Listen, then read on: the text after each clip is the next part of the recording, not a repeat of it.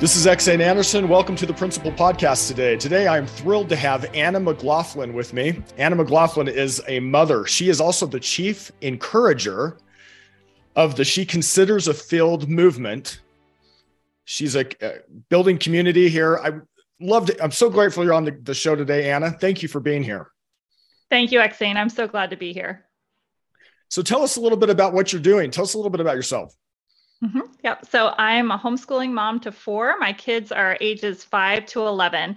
And uh, kind of throughout my journey as a mother, I have been given a lot of gifts from the Lord, just lifting my head, helping me to serve my family and to serve the community better. So she considers a field is meant to be a conversation among women of all kind of ages and stages who are really looking to uh, to serve their families first and their communities more fully, and coming from a place of really receiving that uh, that fill, filled to overflowing from the Lord, so that they can give that to others. Oh, I love that. I love that. You know, one of the things that when I was looking through, we were trying to find a great, great person for our podcast here. And you had something on a profile that I saw that was our scars become our beauty marks. Mm-hmm. Tell us a little bit about that. Absolutely. Um, so I was a ra- I was raised in a well-intending but non-Christian home, and uh, we just I had a rough road. I started out with a lot of anxiety, a lot of fears as a kid, and um, and then in my teen years, my dad was diagnosed with cancer uh, shortly after my parents' divorce, and um, and then he went on to be paralyzed from the chemotherapy. It was an experimental trial, just kind of one in a one in a million shot of being put in a wheelchair from chemotherapy. And um, and by the time I hit my 20s, just the compounding effect of my own mental health and my um, my just the arc of our family, my father's unintended absence, I was a bit of a train wreck and just really, um, you know, had been a believer for a decade, but did not know how to function in relationships, didn't know how to um, how to be a safe place for other people, and um, and the Lord just gave me this promise that these these challenges, these trials, even the self inflicted ones, are never wasted. And that it's actually, there's this beautiful verse in Isaiah, I believe, where it says, like, instead of the thorn bush, the myrtle will, will grow. And I just grasped onto that promise like it was a lifeline that there is this new thing coming, and that actually the new thing is birthed out of the um, the exact thing that we think is going to kill us. Like that's where the strength comes. I love that. You know, I have a theory too, you know, that our pain, something that the stuff that's hardest for us eventually becomes our superpower. And so when I read that and, and that, that was your thought that this thing that's painful for you, if you can just trust that the Lord knows what he's doing, he can make it into something wonderful, something beautiful, something that you can't even imagine. And so when we're in the depths of that pain, have the trust to realize that he knows what he's doing and uh, yes. I really, really, really love that thought. Thank you for sharing it. Mm-hmm. Yes, it's so true. And I have found, you know, it's like if we believe that Romans 8:28 that he works everything together for our good, he would have given us another path if that were the best way. So he knows how painful it is for us to go through these losses, through these broken hearts, through these like why why is it this way? And yet, um, a friend of mine had a child in the NICU, and she said at one point, she's like, what what would people do if the church wasn't in the NICU? Like she really felt it was her place of ministry that the Lord had put her there to struggle through that to be a light for other people. I just never thought of it that way. Yeah, I love that. Um, it made me think of something too. C.S. Lewis has this quote, and I don't have it in front of me right now, but it says something like, "You thought you were going to be a little house, but all of a sudden things start happening where walls walls are being knocked down. What in the world's happening here? And what's happening is he's building a castle. He's running out of courtyard here and a turret there. You thought you were going to be a tiny little cottage, and he's making a castle, and he intends to come and live it in himself. It's a great quote. And, oh, and, so good. And, and uh, you, you, made me think of it as you said that. So, you know, you, the other thing you said, you said, you know, everything. So all things. He didn't say like half the things will work together for your good or three fourths if you trust him, everything, even the stuff that doesn't make sense at the moment, can work together for your good. Is that what I'm hearing? Yeah, exactly. And and like let us not uh, kind of waste our pain by just trying to put it in a little box is the thing that we don't ever want to open again or we don't ever want to revisit. Like let's not just get through it. Let's have it become um, like my dad uh, somebody once said to him your wheelchair is your pulpit. Like this is actually the place from which you minister to others. And so what a what a beautiful just gift from the lord that actually not only is our pain not wasted but it's actually the birth of the most beautiful thing that we can create. We don't have to run from it I love that. Thank you for sharing that. Let me ask you, let me shift gears here for a little bit. Tell us about raising a family with a generational worldview. Mm-hmm, yes. So this is this is one of my favorites. Uh, so I um, you know, I wasn't raised in the church. And I just remember I received a Bible from my very much kind of uh, universalist type of tradition. Somehow I ended up with a Bible in my hands. And at 10 years old, just devouring it and having the feeling of like coming home, of I've always loved him. I just didn't know his name was very much the way it felt in my like uncovering of the Lord's goodness. And I went on years later to find a, a little Bible that was my great grandmother's. Her name was Cora, and she had uh, she had st- signed a statement of faith, and she had died tragically when my grandfather was kind of a, a young boy or you know teenager, and um, I'd always thought, like, where did I come from? Why did I feel like I knew God when I wasn't raised in a Christian home? And finding that Bible, I was like, I'm Cora's spiritual daughter. Like, the Lord, the Lord left a little remnant in our family. And, you know, he's like, my dad came to be saved. And, um, and so it's, it like the, the, uh, the goodness of God is advancing, right? But um, I have I I had that moment as a child of just realizing I came from a lineage that I couldn't even see. We went on to name my daughter Cora as just a, a sign of gratitude to that lineage. And then um, someone spoke a word over me in my 20s and he said, You're the point of redemption in your family line. And I have held on to that. You know, that was in my that was my crazy 20s right? When i was just a mess and so and in so much darkness and so much trouble. I was not married. I did not have a family but i've held fast to that promise. And when you read the scriptures like god is so deeply invested in the generations. Like it says in um, i believe it's in genesis it says that god chose abraham as the father of nations because of his because of the type of father that he was. Like actually he knew abraham was going to be this wonderful father to isaac and that he could really entrust in abraham this role of the father of of israel. And then you know we see how often in um, in the line of judah how um, how god says because of david i'm going to allow this remnant to stay because of david. And it's like generations later and we end up with Christ because of David. So I've really held on to that in my own family. Every time I can choose patience, every time I can choose joy, every time I can blow it big time and circle back to my children and ask for forgiveness, own my part, humble myself, turn towards the Lord, get on my face, that those choices don't don't end. Like I try to view them as the ripples in the pond that God told me they would be, that it's not just this moment. It's not just tomorrow, it's forever. I love that. I love that. As you were saying that, a thought came to mind, and and this thought about generations that you're talking about here. You know, the the influence that you and I have in our homes, and that the listeners here have in their homes, will go on for much much longer than we than we suppose. I think it could go on forever. But I mean, as mm-hmm. one example, and I think I've talked with you about this before. One example you know, I live in America. Well, why do I live in America? Because one of my ancestors, hundreds of years ago, in fact, more than one of my ancestors, decided to get in a boat from Europe and come to America. Well, that choice that they made centuries ago is still affecting me today. It affects my language, it affects my economic opportunities, it, affects my religion, affects um, all kinds of things and it happened hundreds and hundreds of years ago now that's an obvious example but but the kind of things that you're talking about too are we patient or not are we are we um, are we willing to to repent quickly when we blow it are we willing to say i'm sorry are we willing to are we you know are we checked in are we on our phone all day long those kind of things really really can ripple throughout the generations just like you said mm-hmm. and uh, it's a big deal. So I really yeah. appreciate you w- saying that. Thank let, you. Let me let me ask you a question for for for mothers, for moms who have been struggling and they've tried all these different things to try to, you know, you've had your own struggles. You shared a little bit here. Mm-hmm. What would you say?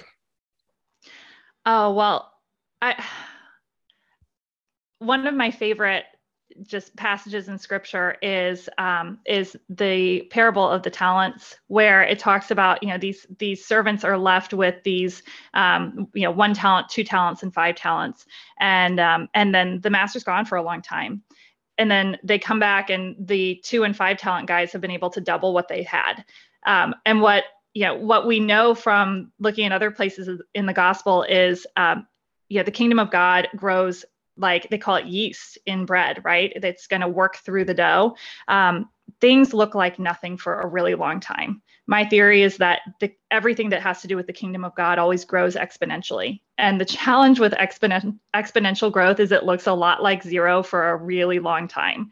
So we start to feel defeated and we start to feel lost and like it's not working no matter what i try. You know this this uh, this area of challenge in my child this area of uh, discipline that we're working through this issue with communication in our marriage my relationship with the lord my steadfastness um, you know i try i fail i try i fail. Like god only needs a willing heart. And if we if we are like um, are like Israel and we grab on and we say, I am not, right? Jacob, who became Israel, and we grab onto God and we say, I'm not letting go until you bless me. I'm not letting go until I've seen your goodness. I'm not letting go until I've seen your face. I'm not letting go until I've seen these promises fulfilled. It's going to happen.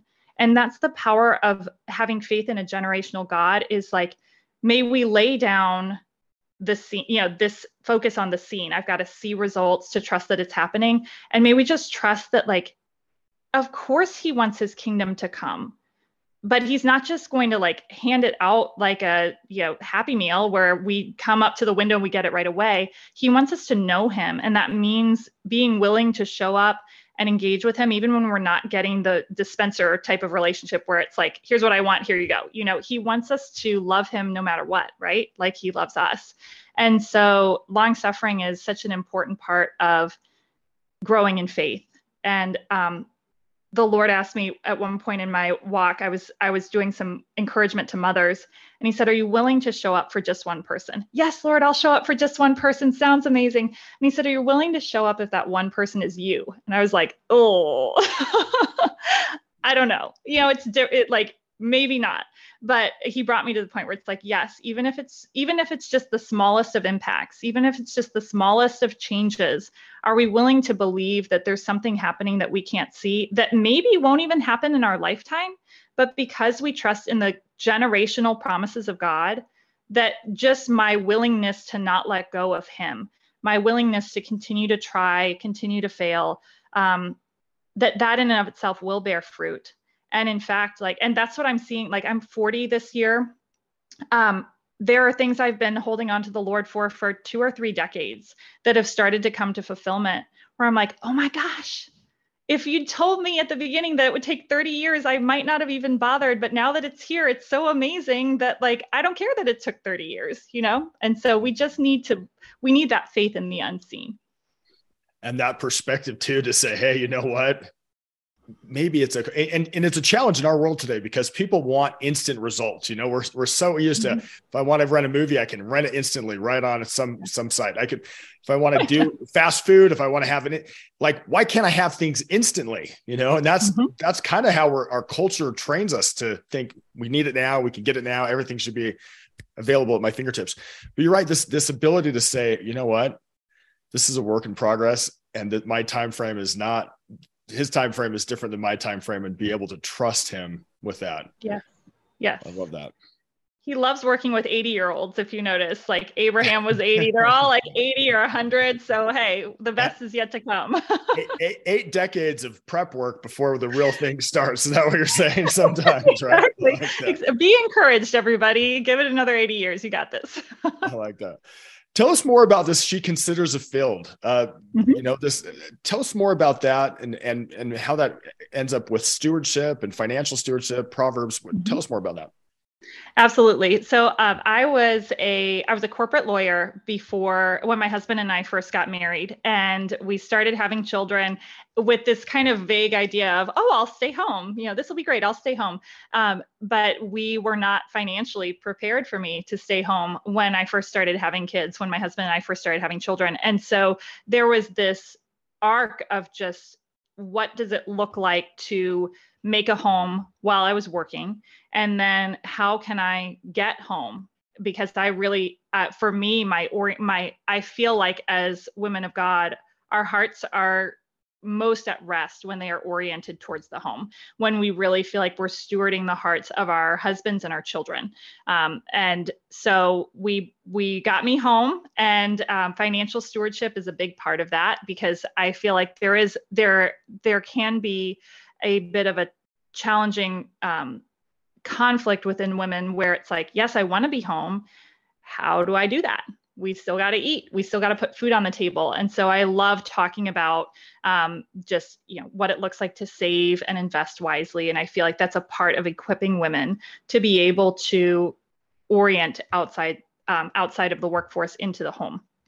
Um, and so she considers a field was birthed out of me first coming home and then us realizing I do need, uh, yeah, it's helpful for me to make some income. Um, if we didn't make that decision, then my husband would be working two jobs. We'd rarely see him, and it wasn't a life that we wanted for our family. I've really, I love when he's home. And so um, I was struggling though, because a lot of the women that I was um, being mentored by and working with were home full time. And so I literally, when I first left law, I didn't even go to the grocery store without my children because I felt like that wasn't being a good mom. They needed to be with me and with me only 24 um, 7. And if anybody, you know, for those of you with small children at home, you know that if you give your kids that that permission, like you don't even go to the bathroom by yourself anymore. You're just like always, mama's always on point. And so, um, so finding that balance of what does it look like for me to work, but be working in a way that honors my home first um, for me, that was not law. Um, so I've started a home based business. I've done that for many years. And um, at the end of the day, when my family needs me, all the other things are secondary priorities and they they go away. So I love talking to women about how to build that. I love talking to women about um, kind of the whole person. And and sorry, I should just say, if you don't know, she considers a field is from the chapter of Proverbs 31 or the portion of Proverbs 31, uh, verse 16. It says she considers a field and she buys it. So as I was wrestling with this with the Lord, where it's like, does a good mom ever leave her children? Well, she's it's home first, right? It's home first. It's home as primary primary um, focus and yet there's still a place in the marketplace when that role is in service of the home when it really comes as a secondary overflow of the work that you do at home and so um, so i look at it as like home oriented business and so she considers a field is that conversation of how do you actually hold these two roles complementary where they're not in conflict with each other but they actually work together of um, serving the family and actual and also serving the family through work. And then also i love resources. I mean as someone who had mental health challenges as someone raised in a non-christian home and had to kind of learn what is healthy biblical you know child rearing and marriage look like. Um, as someone who is is a homeschool mom i have a lot of resources. And so um, most days in the community i just share a resource. Sometimes we're talking about a book i've read. Sometimes we're talking about financial stewardship. Sometimes we're talking about mindset. Uh, sometimes we're talking about you know wellness stuff like iodine was the conversation last week. And so whatever bits and pieces the lord has given me that's what i provide for the ladies in that group I love that. I really do. I love the priority thing that you've said here too. Like, tell me about your priorities as you rank them in your head. Tell me what. Tell me how how you think about your priorities. Yeah, absolutely. So, uh, God first, and I think Scripture is really going to back me up on this one. God first, husband second, children third, and then others. And so, and I I call it hierarchy of covenants. And one of the things that the Lord taught me um, as I was working through having a healthy family structure was if any lower order covenant is kind of infringing upon a higher order covenant, there needs to be a boundary in place. And this is really where we need to be coming before the Lord on a regular basis because if you'll notice, kind of the tyranny of the urgent, the tyranny of the of the uh, loud, so to speak. Oftentimes, the things that are loudest in our lives, clamoring for our attention, are inverted, are an inverted order. You know, the the others are always coming to us with a need, and then our children, and then our husbands. You know, typically far less, you know, uh, what's the word, pushy or whatever, then the kids are going to be. And then God's never going to pound down your door and say, you have to spend time with me. So it requires discipline on our parts to, to get true, proper ordering of affections to say, actually, kids, you're going to bed at eight o'clock tonight because mommy and daddy need to have some time together. We need to be able to sit and talk and relax and enjoy being married you know this partnership this oneness that we have. It takes intention. It takes um, it takes real clarity for our children to just say you are you are not you're not the most important relationship. And that creates security for them to go actually i have my place. And it's a good place. It's under the covering of mommy and daddy as one right and it actually helps them feel more secure i mean i get tingles as mm-hmm. you say that it's okay in fact it models for them when they have a marriage that they can say you know what it's it's okay for mom and dad or dad and mom and I to to have this time to build our relationship. Kids are obviously so important, but yes. the, the, to put your marriage and relationship first. I love this priority kind of thinking. You know, a wise man said, "No success can compensate for failure in the home." You know what I mean? Yes. You can go out and conquer the world, but really, that that success isn't going to make up for anything in the home. And something else you said, you know, I'm a dad, so I have to see this from a slightly different angle. But, you know, one of the things that uh, has hit me is, you know, I work outside the home and my, I try to be home as much as I can. I've, I've chosen jobs where I can do a lot of my work from home. Um, but my wife is stays home. I hope that she's also very good at considering a field, you know, and it, mm-hmm. it helps so many ways with our business and everything. But the thing is, is I think about it, I feel like she has the main job and so it's not that I go to my wife stays home so I can go to work. That's not it at all. That's backwards. I actually go to work so that my wife can do the most important job we have, which is raising our children. That's that's mm-hmm. the main job we're both involved in. Yeah. And I have kind of this auxiliary role to like help provide for the family so that my wife can do the main job, right? It's not I have a job mm-hmm. and I sort of raise kids on the side. It's raising my family is my main job and mm-hmm. I have a I have a side job to support that. Yes. Um, and, and I kind of like I like that thought. You know what I'm saying? Uh-huh. Uh, I love that. Um, well, and that she couldn't do her work if you were not providing that covering and protection. It's such a huge part of what um, what the husband and father does. It's just creating that safe space. I love that. Yeah, thank you. Thanks for sharing that.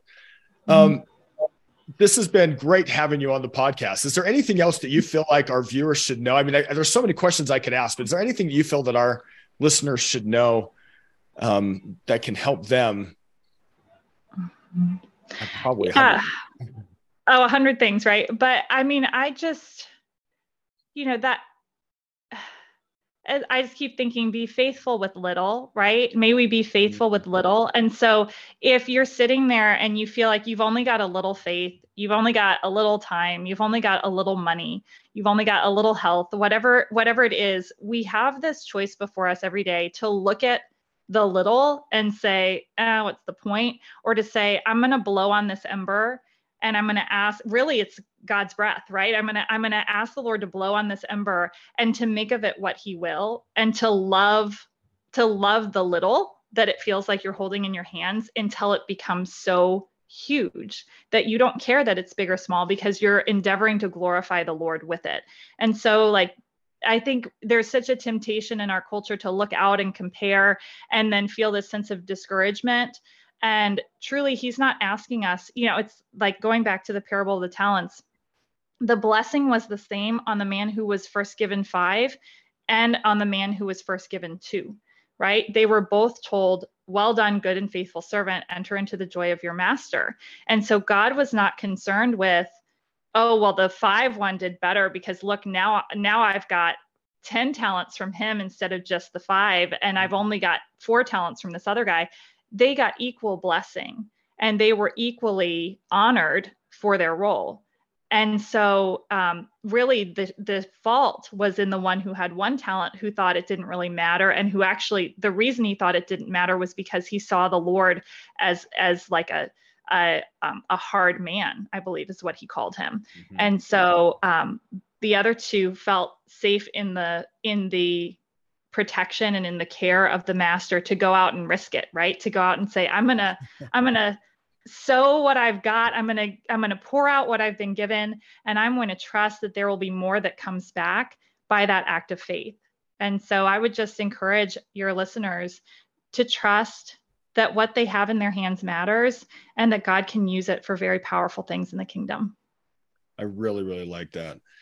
So let me ask you one more question because I can't if if you, what would you say to someone who, you know, you said many years ago you felt like you had this struggle what would you say to someone who's in that same struggle now and maybe you've yeah. just already said it yeah uh, there there is one place to go and it's the throne of god um, when I was in my darkest days, I was um, I was at an internship by my in a city by myself, a city I'd never lived in by myself.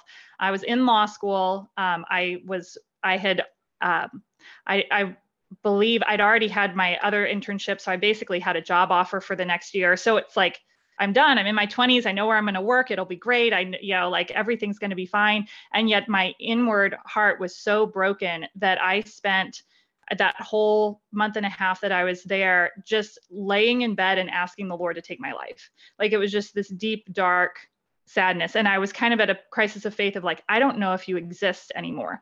And I had one prayer and one prayer only that I could grab hold of, which was, Lord, fall me back in love with you again. If you are real, fall me back in love with you. And that was all the faith that I had. And for him to take someone at basically, I felt like I was below sea, sea level, like I was as low as as I could go. Um, and you know, just the only thing keeping me from taking my life was just this conviction that I shouldn't do that, and that was it. That's all I had. Um, but I had that prayer, "Fall me back in love with you," and I just, um, it has been 16 years since that time. And brick by brick he's done that. And i can't i i didn't give up. And so i can say that but even that was by his grace. So i don't know that i brought anything to the table outside of that one prayer. And he did the work from there. And that's the thing is like he's our dad. Like this isn't some kind of man up in the sky. He came down as a baby in like all the mess and filth and poverty and brokenness and political upheaval that was the Roman Empire at the time. And he did that so that he could he could um, be like be like us but not like us right? Like he did it he experienced it all and so he loves us enough to humble himself to death he's going to answer prayers like that you're not lost he knows exactly where you are. He knows exactly how to rebuild the brokenness in your soul. And all you need to do is just ask him and give him the time to do the work because he's a gentleman. He's not going to just remake you in a day. You'd feel completely lost and unmoored. He's going to do it brick by brick and stone by stone so that it's a strong foundation with Christ as the cornerstone. Thank you for sharing that, Anna. Really appreciate it. So, how can people reach you? So I'm on all the places. I'm on Instagram, I'm on Facebook. And if you go to either one of those, you'll find, and I'm sure link in the show notes as well. Um, if you're a woman, that's all you need to be is just a woman who loves Jesus or wants to hang out with people who love Jesus. I would love to have you in the She Considers a Field community as well. And you can find the link for that as well. Anna, thank you so much. We'll put that link in the show notes if you want to look for that. Thank you so much for being on the show. It's been an honor to have you. And it's been wonderful we'll go from there. Thanks for being on this show. Thanks, Exy.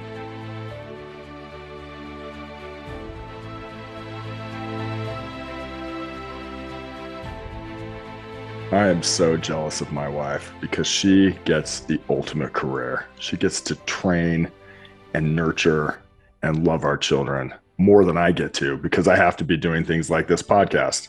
Parenting is the ultimate career. If you like what you heard today, please like, subscribe, comment, leave a review thank you for listening. You can also check out my book, What I Want My Children to Know Before I Die. It's available on Amazon and other bookstores. Thanks again for listening.